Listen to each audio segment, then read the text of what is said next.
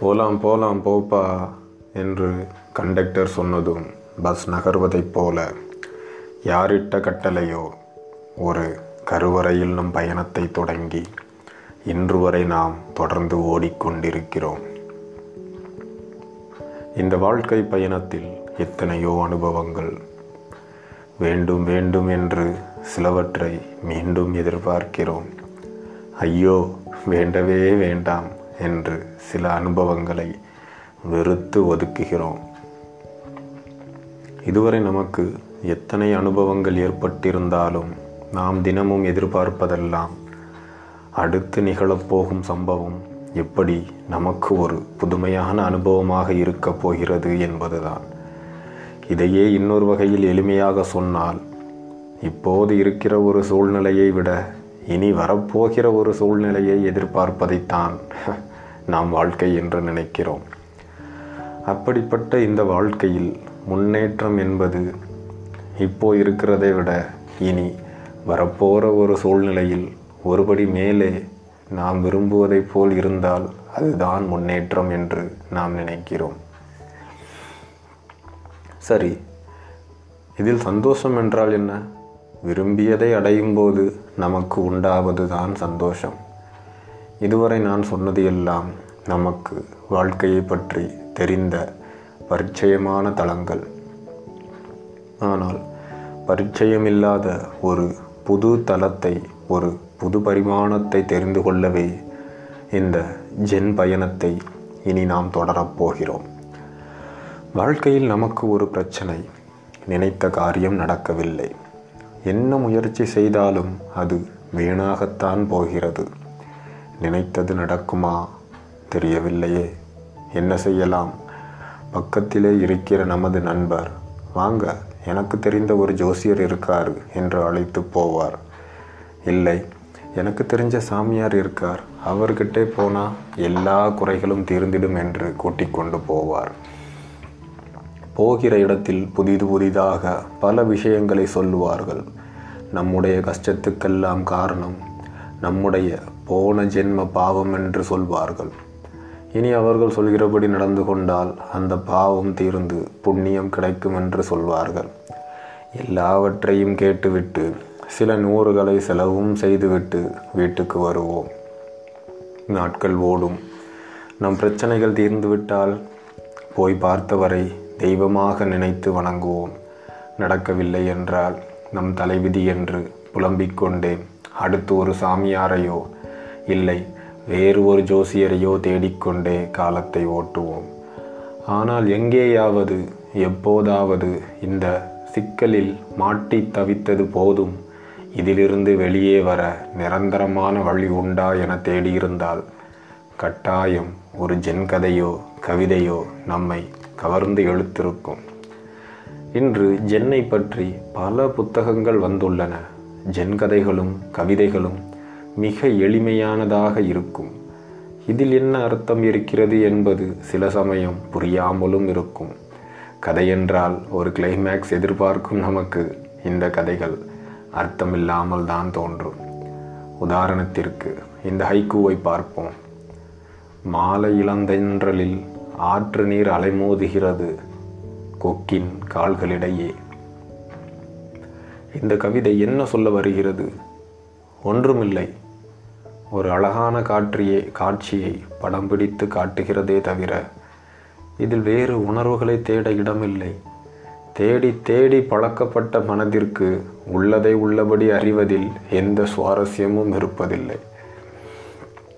கவிஞர் வைரமுத்து சின்ன சின்ன ஆசை சிறகடிக்க ஆசை என்று பட்டியலிட்டது போல் நமக்கு ஒரு வாய்ப்பு கிடைத்தால் நமக்குள்ளும் இருக்கிற சின்ன சின்ன ஆசைகளை நினைத்து கவிதை எழுதுவோம். அடுத்து அவை நிறைவேறவில்லையே என பெருமூச்சும் விடுவோம். ஒரு பேச்சுக்கு இந்த சின்ன ஆசையெல்லாம் நிறைவேறி விடுகிறது என வைத்துக்கொள்வோம் அதன் பின் என்ன செய்வோம்?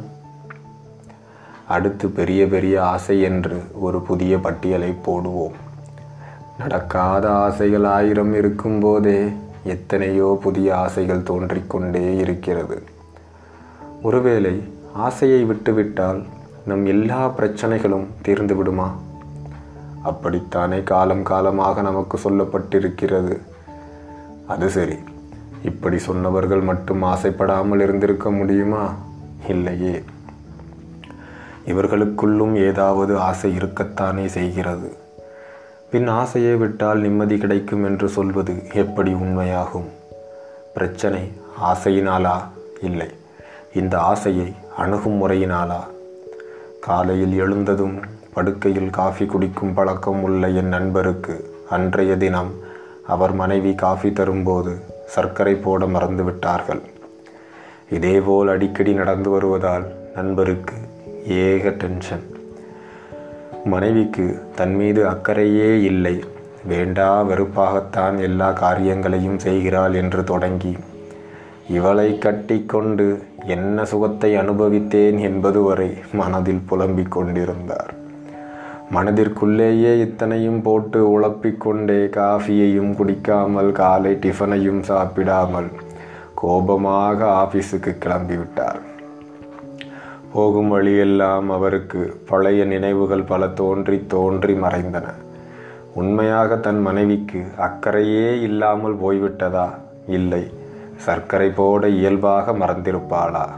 அப்படியே மறந்திருந்தாலும் அப்படி தன்னை விட முக்கியமான வேலை அவளுக்கு என்ன இருக்க முடியும்? அலுவலகம் போய் சேர்ந்த பின்தான் அவருக்கு ஞாபகம் வந்தது. ஒரு முக்கியமான ஃபைலை வீட்டிலேயே வைத்துவிட்டு வந்தது. அதற்காக மேலதிகாரியிடம் திட்டு வாங்கும்போது எல்லாவற்றுக்கும் தன் மனைவியின் அலட்சிய போக்குதான் காரணம். அவள் ஒழுங்காக காஃபியில் சர்க்கரை போட்டிருந்தால் இத்தனை கஷ்டம் நமக்கு வந்திருக்குமா? என்று நாள் முழுவதும் புலம்பி தீர்த்துவிட்டு வீடு திரும்பினார். அன்று இரவு முழுவதும் ஏன் நமக்கு மட்டும் இப்படி கஷ்டம் வருகிறது? என்று யோசித்து கொண்டிருந்தவருக்கு படுக்க போகும்போது வாழ்வில் நிம்மதியாக இருப்பது எப்படி? என்ற புத்தகம் கிடைக்கிறது. அதை எழுதியிருந்த சுவாமிஜி நம்முடைய துன்பங்களுக்கெல்லாம் காரணம் ஆசைதான். அதனால் ஆசையை துறந்துவிட்டா எல்லா இன்பங்களும் வந்தும் சேரும் என்று எழுதியிருப்பதை படித்ததும் நண்பருக்கு ஒரு விஷயம் புரிந்தது. காலையில் ஒரு கரண்டி சர்க்கரைக்கு நாம் ஆசைப்பட்டதால் தான் நமக்கு இத்தனை தொல்லையும். அதனால் இனி சர்க்கரையே போடாமல் காஃபி குடிக்கப் போவதாக முடிவெடுக்கிறார். மறுநாள் காலை அவர் மனைவி எப்போதும் போல காஃபி கொண்டு வந்து வைக்கிறார். ஆனால் நேற்று போல இல்லாமல் இன்றைக்கு சர்க்கரை கொஞ்சம் அதிகமாகவே உள்ளது. காஃபியை வாயில் வைத்தது சுவையாகத்தான் இருந்தது. ஆனால் சுவாமிஜியின் ஆசைகளை விட வேண்டும் என்ற வார்த்தைகள் ஞாபகம் வரவே நண்பருக்கு திரும்பவும் கோபம். தான் சர்க்கரை போட வேண்டாம் என்று சொல்ல மறந்தது பற்றியே சிந்திக்காமல் இனிப்பின் மேல் இருந்த ஆசையை விட்டபோதும் நமக்கு அதுவாக முன் வந்து சங்கடத்தை உண்டாக்குகிறதே என்று அன்றைய தினத்தை குழப்பத்தில் கழிக்கிறார். இரண்டு நாளாக கணவனுடைய போக்கை கவனித்த மனைவி இரவு அவர் வீடு வந்ததும் விஷயத்தை கேட்க நண்பர் தன் மனக்குமுறல் அனைத்தையும் கொட்டி தீர்க்கிறார். பொறுமையாக எல்லாவற்றையும் கேட்ட அந்த மனைவி ஒரே வரியில் தன் பதிலை சொன்னான். நேற்று காஃபியில் சர்க்கரை போட மறந்தது ஏன் தப்பு தாங்க ஆனால் அதுக்காக ஒரு ரெண்டு நிமிஷ கசப்பை நீங்கள் ரெண்டு நாளைக்கு அனுபவித்திருக்க வேண்டாம். அந்த யதார்த்த பதிலில்தான் இத்தனை அர்த்தங்கள். காஃபியில் சர்க்கரை இல்லாமல் குடிப்பது சிரமம்தான். அப்படி சிரமம் என்று தோன்றியிருந்தால் ஒரு நடை சமையலறைக்கு போய் சர்க்கரையை சேர்த்து கொண்டிருக்கலாம். ஒருவேளை சர்க்கரையே இல்லாமல் போனாலும் காஃபியை கசப்புடனே குடித்திருக்கலாம். இல்லை குடிக்காமல் விட்டிருக்கலாம். கசப்புடன் குடித்தாலோ ரெண்டு நிமிட கஷ்டம்தான். ஆனால் நண்பர் அனுபவித்ததோ இரண்டு நாள் போராட்டம். இவர் மட்டுமல்ல நாமும் இப்படித்தான். கற்பனையான கஷ்டத்தில் முக்கால்வாசி வாழ்க்கையை வீணடித்து கொண்டிருக்கிறோம். இப்படிப்பட்டவர்களிடம் சின்ன ஆசை இருந்தால் என்ன? பெரிய ஆசை இருந்தால் என்ன? யதார்த்தத்தில் சந்தோஷமான வாழ்க்கை அமைந்தால் கூட தாங்களாகவே கெடுத்து கொண்டு வருத்தப்படுவார்கள். முடிவாக தன் பிறவியே பாவப்பட்ட பிறவி என்று எப்போதும் புலம்பிக் கொண்டிருப்பார்கள். இயற்கையில் நாம் எல்லோரும் சந்தோஷமாக இருக்கவே பிறந்திருக்கிறோம். ஆனால் இந்த சந்தோஷத்தை இயற்கை நமக்கு அளிக்கும் போது அதை விரும்பி ஏற்பதும் வெறுத்து ஒதுக்குவதும் நம்மிடமிடப்பட்டிருக்கிறது. சென்னை வாசியான எனக்கு என் தாயின் கண்டிப்பான வளர்ப்பில் மழையில் நனைவது என்பது என்னவோ செய்யக்கூடாத குற்றம் போல் இருந்தது. சில சமயம் தவறி நனைந்து விட்டால் என்னை நானே வெறுத்து கொள்வதும் உண்டு. ஆனால் என் மனைவியோ நில ஒளியில் நனைவது போல மழையில் சந்தோஷமாக நனைந்து விளையாடுவாள். பெய்கின்ற ஒரே மழையை நான் வெறுப்பதும் அவள் வரவேற்பதும் எங்களின் நோக்கத்தில் உள்ள வித்தியாசமே தவிர மழையின் குற்றமில்லை என்பதை நான் புரிந்து கொள்ள வேண்டும். இன்று மழையில் நனைவது எனக்கு பிடிக்காது என் மனைவிக்கு பிடிக்கும். எனக்காக அவள் வெறுப்பையும் விடவில்லை அவளுக்காக நான் என் வெறுப்பையும் விடவில்லை. ஆனால் இந்த விருப்பும் சரி வெறுப்பும் சரி மழை பெய்யும் போது மட்டுமே எங்களிடம் தோன்றி மறைகிறது என்பதில் நான் தெளிவாக இருக்கிறேன். அதற்கு காரணம் ஜென்னின் யதார்த்த வழிதான். அதென்ன? மழை பெய்யும் போது மட்டும் என்று கேட்டால் அங்கேதான் ஜென் தன் பார்வையில் உலக சித்தாந்தங்கள் எல்லாவற்றையும் ஒரு ஓரத்தில் தள்ளிவிட்டு தனித்து நிற்கிறது. நம்முடைய கண்களை கட்டி மோடி மஸ்தான் வித்தை கட்டாமல் தைரியமாக ஒரு உண்மையை சொல்கிறது ஜென். அதுதான் ஒரு மனிதன் விருப்பு வெறுப்பின்றி வாழ முடியாது என்ற உண்மை. விருப்பு வெறுப்பின்றி வாழ்வது சாத்தியமில்லை என்றால் இத்தனை நூற்றாண்டுகளாக அத்தனை மகான்களும் ஞானிகளும் தாங்கள் விருப்பு வெறுப்பில்லாமல் வாழ்ந்ததாக சொன்னதெல்லாம் பொய்யா? இல்லை கட்டாயம் இல்லை.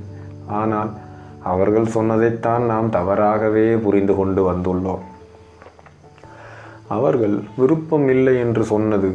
அடுத்து என்ன நடக்கப் போகிறது என்று அறிந்து கொள்கிற விருப்பத்தையும் நடந்து முடிந்த சம்பவங்களின் நினைவுகள் மீதுள்ள விருப்பத்தையும் அதேபோல் வெறுப்பில்லை என்பதும் இந்த நொடியில் நிகழும் எதையும் வெறுப்பதில்லை என்பதுதான். முதலில் இந்த நொடியில் நிகழும் எதையும் வெறுப்பதில்லை என்றால் என்ன? இதை குறித்து பார்ப்போம். மழையில் நனைவது எனக்கு பிடிக்காது என்பது என்னுடைய வளர்ப்பினால் வந்த எண்ணம். ஆனால் அதுவே ஒரு சமயம் மழையில் நனைவது எனக்கு இதமாக இருக்கும் பட்சத்தில் அந்த நிகழ்கால அனுபவத்தை நான் மறுக்கக்கூடாது. முன்பெல்லாம் எனக்கு மழையில் நனைவது பிடிக்காது.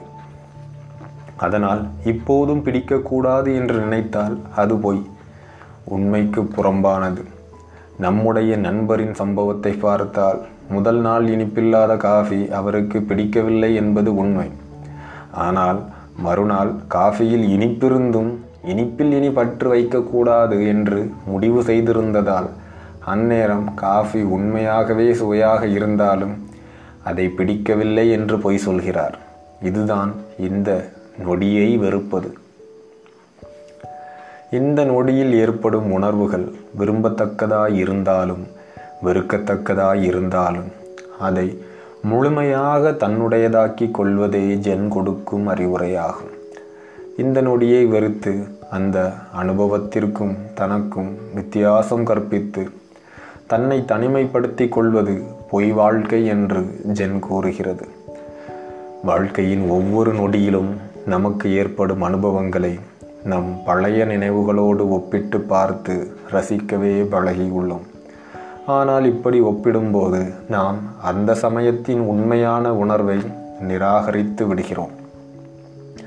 எண்ணங்கள் தோன்றி மறையும் இயல்புடையது.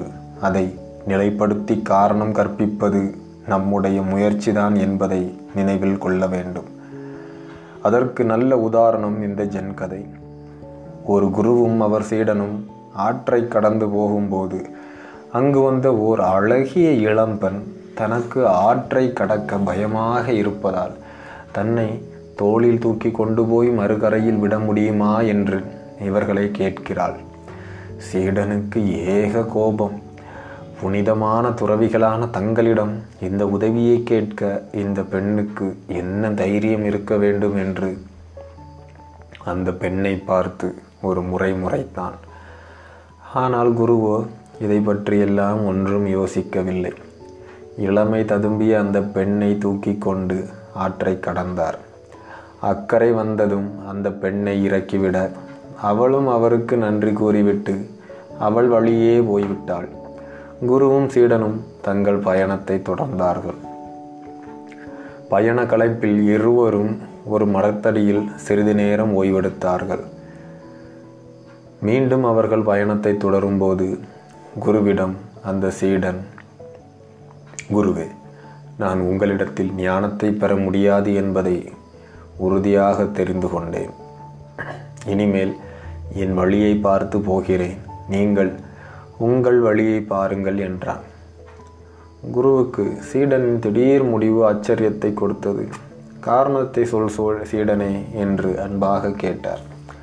அதற்கு அந்த சீடன் குருவே பெண்ணாசை உங்களுக்குள்ளும் இருப்பதை நான் என்றுதான் தெரிந்து கொண்டேன். இல்லாவிட்டால் காலையில் அந்த பெண்ணை அவ்வளவு ஆனந்தமாய் தூக்கி நடந்திருக்க மாட்டீர்கள் என்றான்.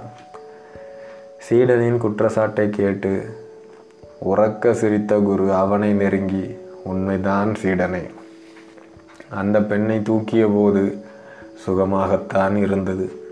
ஆனால் அடுத்த நிமிடம் நான் தண்ணீரில் இறங்கியதும் என் கவனம் முழுக்க ஆற்றை கடப்பதிலேயே தான் இருந்தது. ஆற்றை கடந்ததும் அந்த பெண் இறங்கி போய்விட்டால் அவ்வளவுதான். என்னை பொறுத்தவரை அந்த பெண்ணால் கிடைத்த சுகமும் சரி அவளை சுமந்ததால் தோளில் ஏற்பட்ட வலியும் சரி. வெறும் நிகழ்வுகள்தான். அது எப்போதோ நடந்து முடிந்துவிட்ட கடந்த காலம். ஆனால் உன் நிலைமையை பார். நான் ஒரு நிமிடம் சுமந்த பெண்ணை நீ காலையிலிருந்து இன்னும் சுமந்து கொண்டிருக்கிறாய் என்று கூறி சிரித்தார். இந்த உண்மையை உணர்ந்ததும் சீடனுக்கு ஞானம் பிறந்தது. உலகில் பாவம் எது புண்ணியம் எதுவென அப்போதுதான் சீடன் புரிந்து கொண்டான். அந்த கணமே தனது மனதில் சுமந்திருந்த பெண்ணை இறக்கிவிட்டு விட்டு குருவை தொடர்ந்து நடந்தான் சீடன். இந்த குருவிற்கும் சீடனுக்கும் உள்ள வேறுபாடு சிந்திக்கும் முறையில் உள்ள வேறுபாடு தான் ஒருவர் எந்த சமயத்திலும் சந்தோஷமாக இருக்கிறார் மற்றொருவரோ அடுத்தவருடைய செயலுக்காக கவலைப்பட்டு கொண்டிருக்கிறார். ஏன்? வாழ்வில் நாம் தேடுவதெல்லாம் நிம்மதி அமைதி சந்தோஷம் என்றால் அதை பெறுவதற்கு எது தடையாக இருக்கிறது? நம் சூழ்நிலைகளா? இல்லை. அந்த சூழ்நிலையை பற்றிய நமது கற்பனைகளா?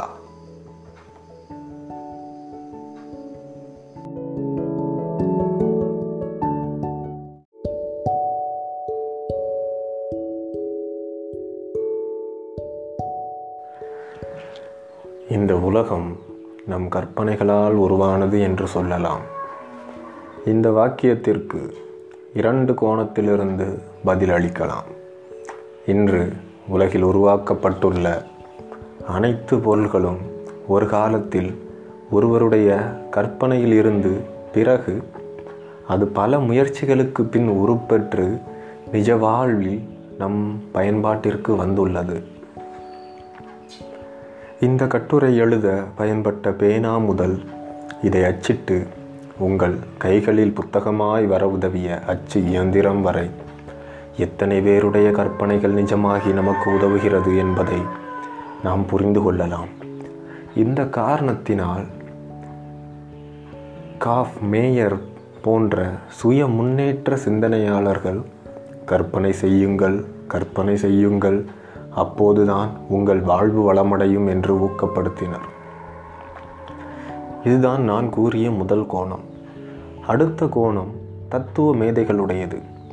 உலகின் ஒவ்வொரு பாகத்திலும் மனித சமுதாயம் வளர்ந்து வந்துள்ளதை நாம் அறிவோம். இந்த வளர்ச்சியின் வரலாற்றை புரட்டி பார்க்கும்போது அடிப்படையாக இந்த சிந்தனைகளை மேற்கத்திய நாடுகளின் சிந்தனை மற்றும் கிழக்கிந்திய நாடுகளின் சிந்தனை என்ற இரு பெரும் பிரிவுகளாக பிரிக்கலாம். இந்த இரு பெரும் பிரிவுகளுக்கிடையில் உள்ள வித்தியாசத்தை புரிந்து கொண்டால் அது நம்மை நாமே புரிந்து கொள்ள பெருமளவில் உதவும்.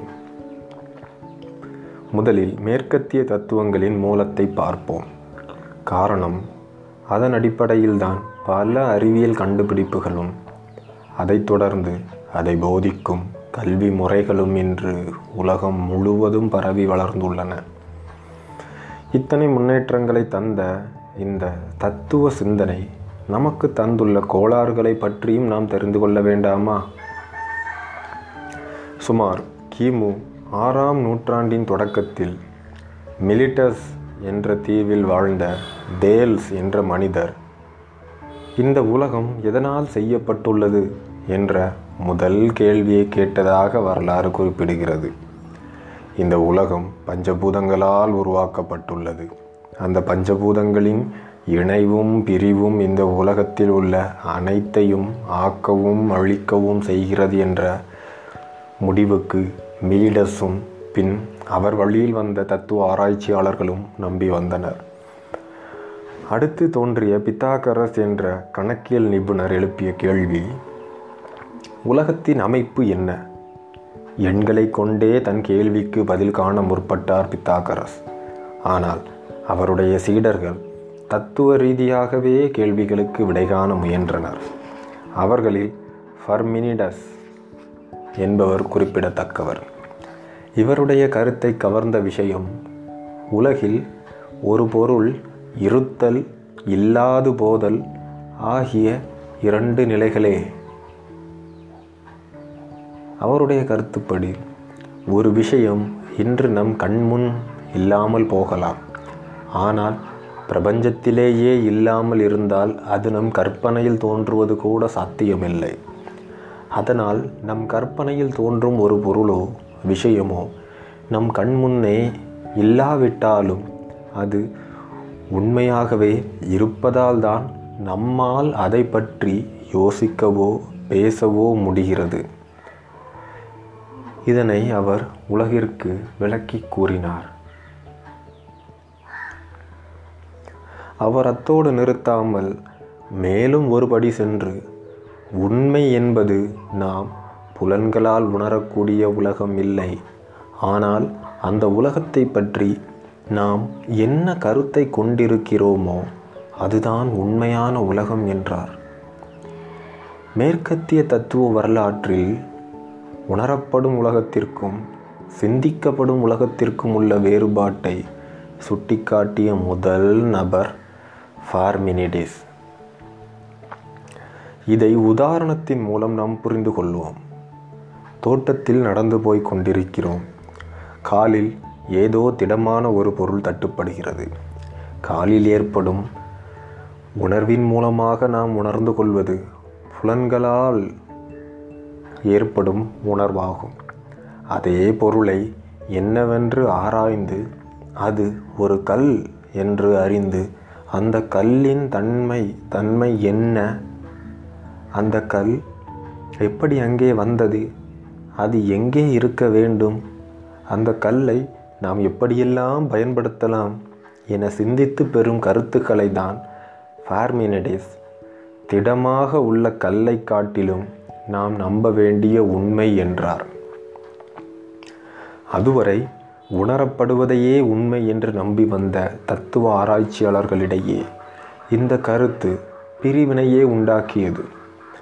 அவரை தொடர்ந்து வந்த அத்தனை தத்துவவாதிகளும் உலகை உணர்வால் அறிதல் உலகை அறிவால் உணர்தல் என்று இரண்டு பிரிவுகளாக பார்க்கத் தொடங்கினர். இந்த பிரிவினையை அவர் உருவாக்க அடிப்படை காரணம் நாம் பார்க்கும் உலகத்தின் நிலைமைதான்.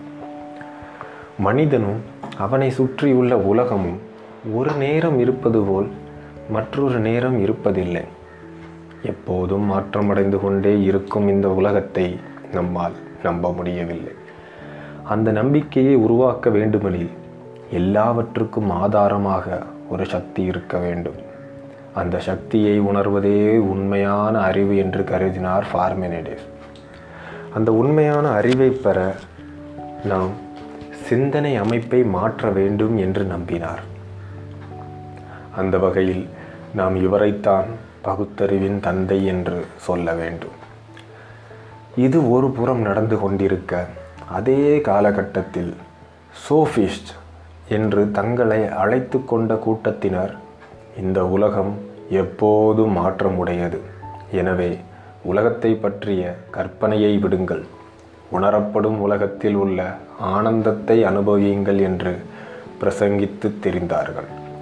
சோஃபியா என்ற கிரேக்க வார்த்தைக்கு ஞானம் என்று பொருள். இந்த அமைப்பினர் எந்த பொருளுக்கும் சரி எந்த விஷயத்துக்கும் சரி நிலைத்தன்மை கிடையாது. அதனால் அவற்றை பற்றி நாம் தெரிந்து வைத்திருக்கிற அறிவுக்கும் நிலைத்தன்மை கிடையாது என்ற கருத்தை வலியுறுத்தி வந்தனர். அதே கிரேக்கத்தில் உதித்த தத்துவ மேதை சாக்ரட்டிஸ் இந்த இரண்டு கருத்துக்களையும் மறுத்தார். அவர் தான் வாழ்ந்த காலம் வரை எந்த தத்துவத்தையும் தான் கண்ட உண்மையான உண்மையாக முன்வைக்கவில்லை.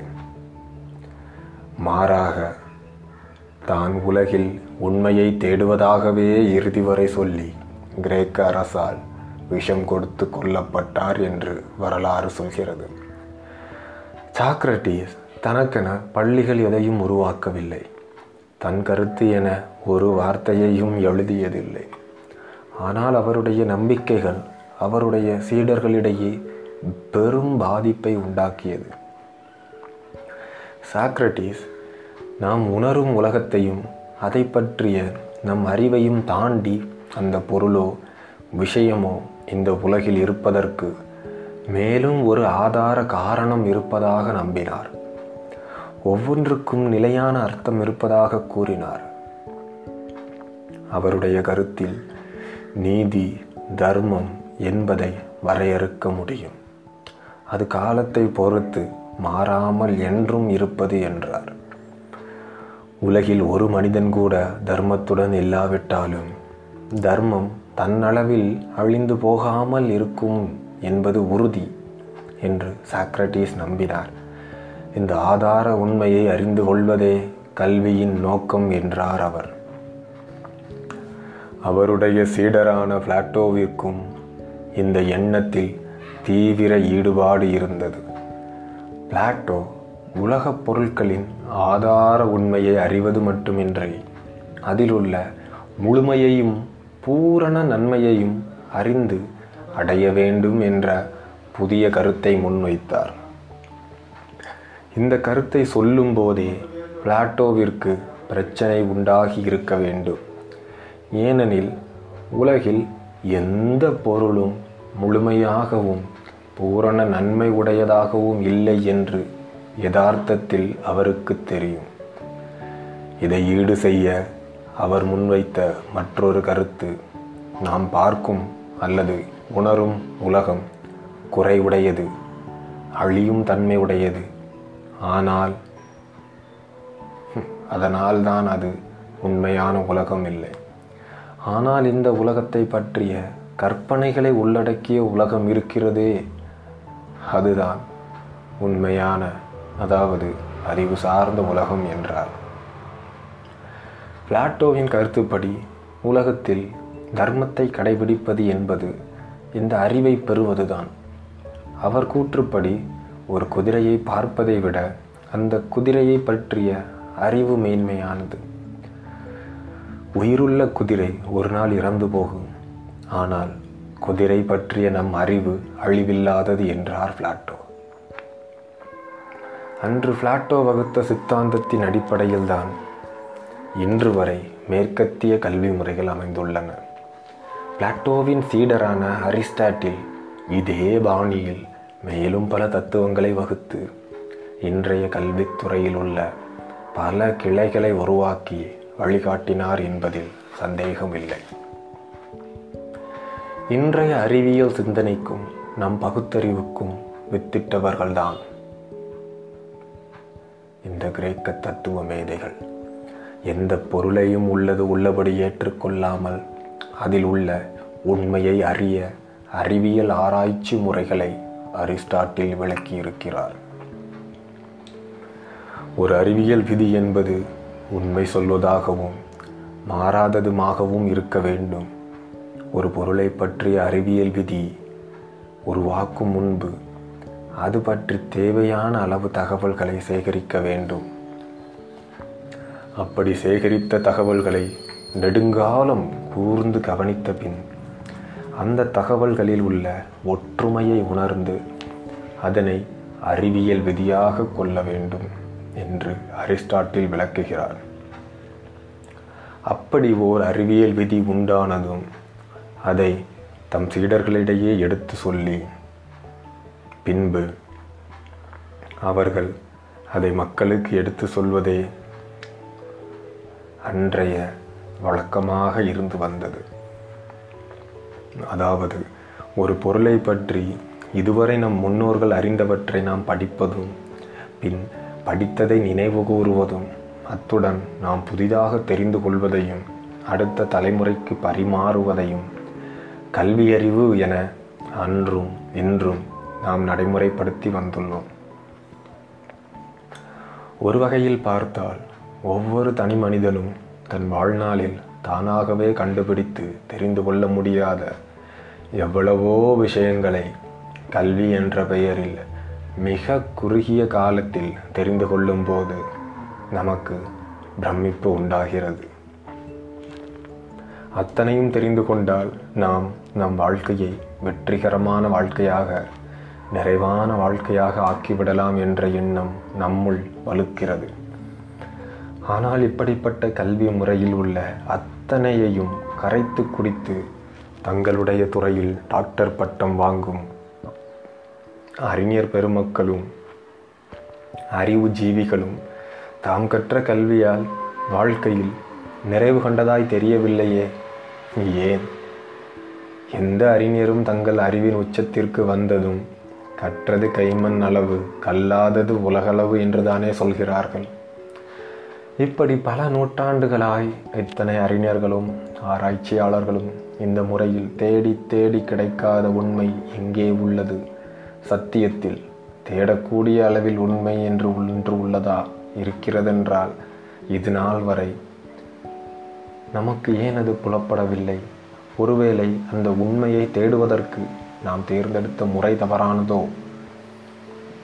படித்த மேதையும் சரி படிக்காத பாமரனும் சரி இந்த சமுதாயம் எப்படி சிந்திக்கிறதோ அப்படித்தான் நாமும் சிந்திக்க வேண்டும். அப்போதுதான் நாம் மதிப்புள்ள மனிதனாக வாழ முடியும் என்ற எண்ணத்திற்கு தானே அடிமையாக இருக்கிறார்கள். தன்னை பற்றி இந்த சமுதாயமும் அதிலுள்ள நான்கு பேரும் என்ன நினைக்கிறார்கள் என்பதில் தீவிர அக்கறை கொண்டு ஒவ்வொரு நாளும் ஒரு புது கற்பனையை வரைந்து வைத்துக் கொள்ளும் இவர்கள். நாளடைவில் தங்களுடைய கற்பனைக்கு தாங்களே அடிமைகளாகி விடுகின்றனர். விளைவு மனப்போராட்டம். ஒரு முதலாளி என்றால் இப்படி இருக்க வேண்டும். ஒரு மருத்துவன் என்றால் இப்படி இருக்க வேண்டும்.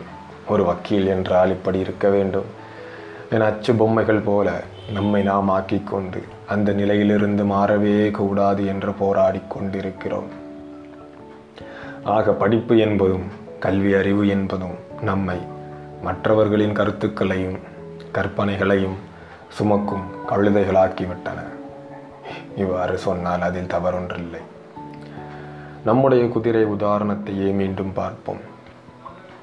குதிரையை விட குதிரையை பற்றிய அறிவு மேலானது என்று பிளாட்டோவும் அரிஸ்டாட்டிலும் சொல்ல காரணம் இந்த அறிவு அழிவில்லாதது என்பதால் தான் இதனை நாம் ஏற்கனவே பார்த்தோம்.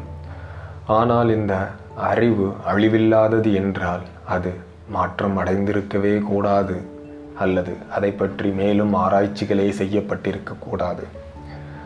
அரிஸ்டாட்டில் காலத்தில் குதிரை பற்றிய அறிவு உண்மையாக இருக்கும் பட்சத்தில் இன்றும் குதிரைகள் அதே போலவே எந்த மாற்றமும் இல்லாமல் இருக்க வேண்டும். ஆனால் இன்றைய குதிரைகள் அரிஸ்டாட்டில் காலத்து குதிரைகள் போல் இல்லாவிட்டால் நாம் அரிஸ்டாட்டிலின் குதிரையை பற்றிய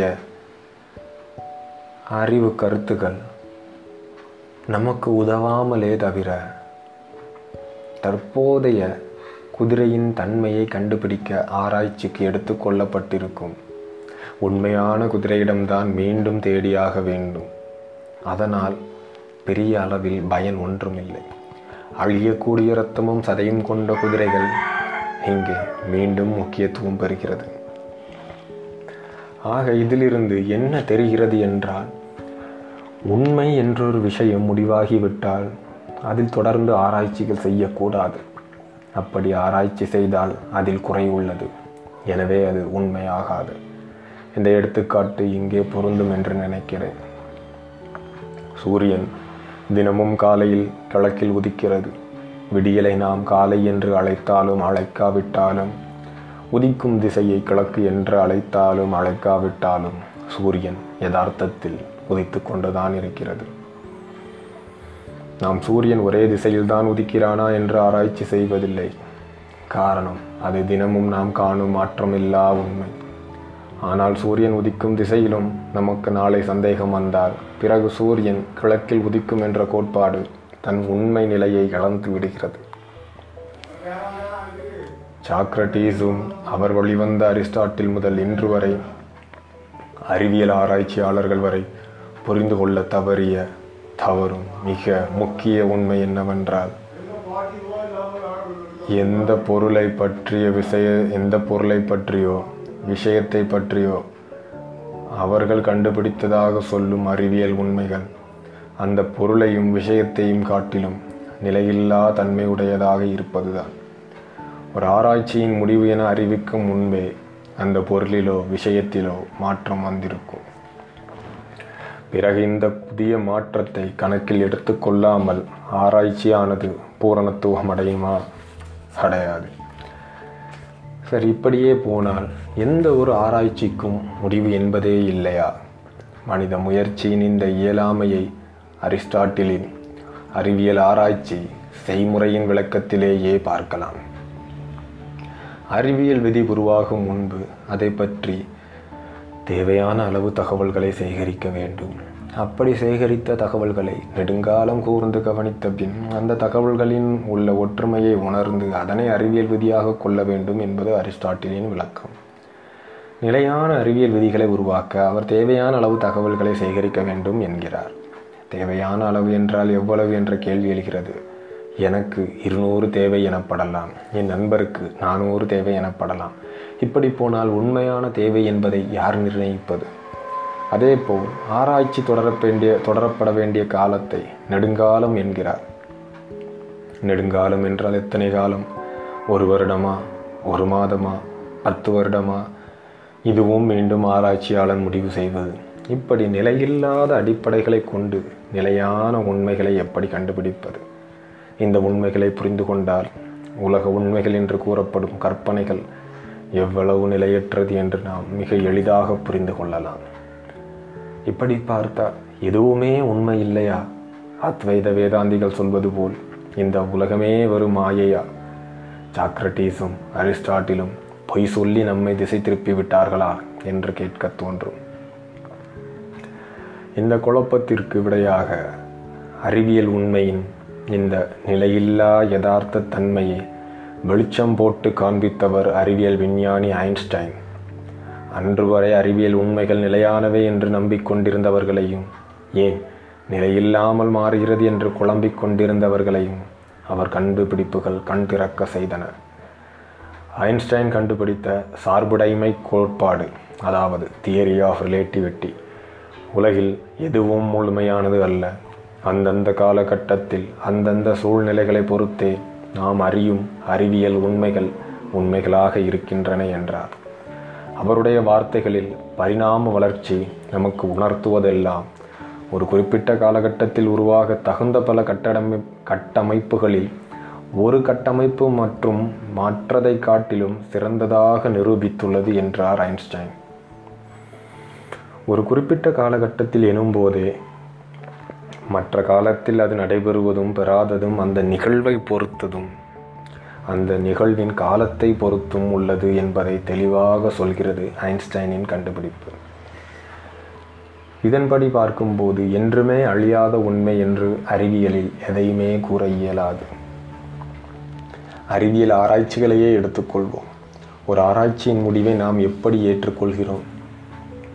இதுவரை நடத்தப்பட்ட சோதனைகளில் பெரும்பாலான சோதனைகள் ஒரு குறிப்பிட்ட முடிவை கொடுப்பதால் தற்போதைக்கு அதுவே முடிவு என எடுத்துக்கொண்டு மேலும் ஒரு முறை சோதனை நடத்தப்படும் போது அதே முடிவு மீண்டும் நிகழும் என்று எதிர்பார்ப்பு உள்ளபோதுதான் நாம் செய்த ஆராய்ச்சியின் முடிவை ஒரு அறிவியல் விதியாக்குகிறோம்.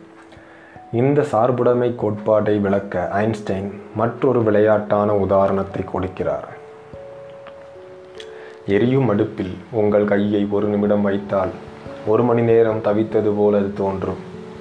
ஒரு அழகான பெண்ணோடு ஒரு மணி நேரம் அரட்டை அடித்து கொண்டிருக்கிறீர்கள். ஒரு நிமிடம் போனது போல் தோன்றும். இதுதான் சார்புடைமை என்கிறார். எங்கே நேரம் ஒரே அளவினதாக இருந்தாலும் அதை நாம் உணரும் விதம் அச்சமயத்தில் நாம் கொண்டுள்ள விருப்பு வெறுப்புகளால் தீர்மானிக்கப்படுகிறது. எந்த நூற்றாண்டும் காணாத அறிவியல் கண்டுபிடிப்புகளை சென்ற நூற்றாண்டில் இந்த உலகம் பார்த்திருக்கிறது. எனினும் புதிய ஆராய்ச்சிகள் நடந்த வண்ணம் இருக்கின்றன. ஒவ்வொரு புதிய கண்டுபிடிப்பும் பழைய கண்டுபிடிப்பின் எல்லைகளை பொய்யாக்கி முன்னேறுகிறது. கணினித்துறையில் இது அன்றாடம் நிகழ்வதை பார்க்கலாம். இத்துறையில் மாணவர்கள் ஒரு சங்கேத மொழியை படித்து முடிப்பதற்குள் அடுத்தது வந்து அதுவரை படித்ததை பழையதாக்கி விடுகிறது. எந்த கண்டுபிடிப்பும் எத்தனை நாள் பயன்படும் என்று சொல்ல முடியாத வேகத்தில் இன்று நம் காலம் ஓடிக்கொண்டிருக்கிறது. அப்படி காலம் வேகமாக ஓட முடியுமா? சாத்தியமில்லை. நம் தாத்தா காலத்திலும் ஒரு மணி நேரத்திற்கு அறுபது நிமிடம்தான். இப்போதும் அப்படித்தான். இருந்தும் அவர்கள் காலத்தை விட நம் காலம் வேகமாக போகிறது என்று நினைக்க வைப்பது நம்மை சுற்றி நிகழும் மாற்றங்களே ஆகும் மாற்றங்கள் வேகமாகும் போது உலகின் நிலையில்லா தன்மையையும் நம்மால் நிஜமாக உணர முடிகிறது. இந்த மாற்றங்களுக்கு நம்மால் ஈடுகொடுக்க முடியாவிட்டால் பயம் மன அழுத்தம் மனநல பாதிப்பு தூக்கமின்மை என பல அவலங்களுக்கு நாம் ஆளாகிறோம். இறுதியாக பார்த்தால் பிளாட்டோவும் அரிஸ்டாட்டிலும் பொய் சொல்லவில்லை. அவர்கள் காலகட்டத்தில் அவர்களுக்கு உண்மை என தோன்றியதை அவர்கள் சொல்லிவிட்டு போனார்கள். ஆனால் அது கால காலத்திற்கு மாறாதது என்று எடுத்து நமக்குள் திணித்து கொண்டதும் நம் குற்றமே. நம் காலத்தில் நாம் உருவாக்கும் பல விதிகளும் நம் காலத்திலேயே பல மாற்றங்களை சந்திக்கும் போது அன்றைய அவர்களின் விதிகளை இக்காலத்திற்கு பொருத்துவது நியாயமா? அப்படியென்றால் அவர்கள் கூறி சென்றுள்ள அத்தனை கருத்துக்களையும் நாம் தூக்கி எறிந்துவிட வேண்டுமா? கல்வியின் பெயரால் நாம் சேகரித்துள்ள தகவல்கள் அனைத்தும் வீண்தானா என்று நினைக்க வேண்டாம். இந்த கல்வி அறிவை நாம் பயன்படுத்தும் முறையில்தான் மாற்றம் வர வேண்டும். இந்த நிமிடம் இந்த நொடி நம் முன்னே ஒரு பிரச்சனை உள்ளது என வைத்துக் கொள்வோம். இந்த பிரச்சனையை நாம் பொறுமையாக முழு கவனம் செலுத்தி தெளிவாக புரிந்து கொள்ள வேண்டும். இது தீர்வு காண்பதற்கான முதல் கட்டம். அடுத்த கட்டத்தில் நாம் கல்வியால் கற்ற தகவல்களை பயன்படுத்தி பிரச்சனைக்கான தீர்வு காண பழைய முறைகளை கையாளலாமா? அல்லது புதிய ஒரு வழியை உருவாக்கலாமா என அந்நேரத்திற்கு ஏற்ப முடிவெடுக்க வேண்டும். ஆனால் பிரச்சனையை அணுகுவதற்கு முன்பே நாம ஒரு முடிவெடுத்துவிட்டு இந்த பிரச்சனை இப்படித்தான் இருக்கும் என்ற முன் முடிவுடன் களத்தில் இறங்கினால் அந்த பிரச்சனையையே பெரும்பாலும் நாம் புரிந்து கொள்ள தவறிவிடுகிறோம். பிரச்சனையையே சரியாக புரிந்து கொள்ளாத போது எங்கே அதற்கு திருப்தியான ஒரு தீர்வு காண்பது? இத்தகைய அணுகுமுறையால் வாழ்வில் தொடர்ந்து தோல்வியடைந்துவிட்டு இறுதியாக நாம் கற்ற கல்வியை பயன்படுத்தவும் முடியாமல் அதை தேவையில்லை என தூக்கி எறியவும் முடியாமல் பொய்மேதைகளாக சமுதாயத்தில் வலம் வருகிறோம். உலகம் மாறிக்கொண்டே இருக்கிறது என்பதா? அது உண்மையா? ஆனால் மாறிக்கொண்டே இருப்பதால் உலகத்தை பொய் என்றும் சொல்ல முடியாது. மாறிய ஒவ்வொரு சூழ்நிலைக்கு பதிலாகவும் மற்றொரு சூழ்நிலை அங்கே உருவாகி உள்ளதை உணர்ந்தால் உலகம் என்றுமே உண்மைதான் என்பது நமக்கு தெளிவாகும்.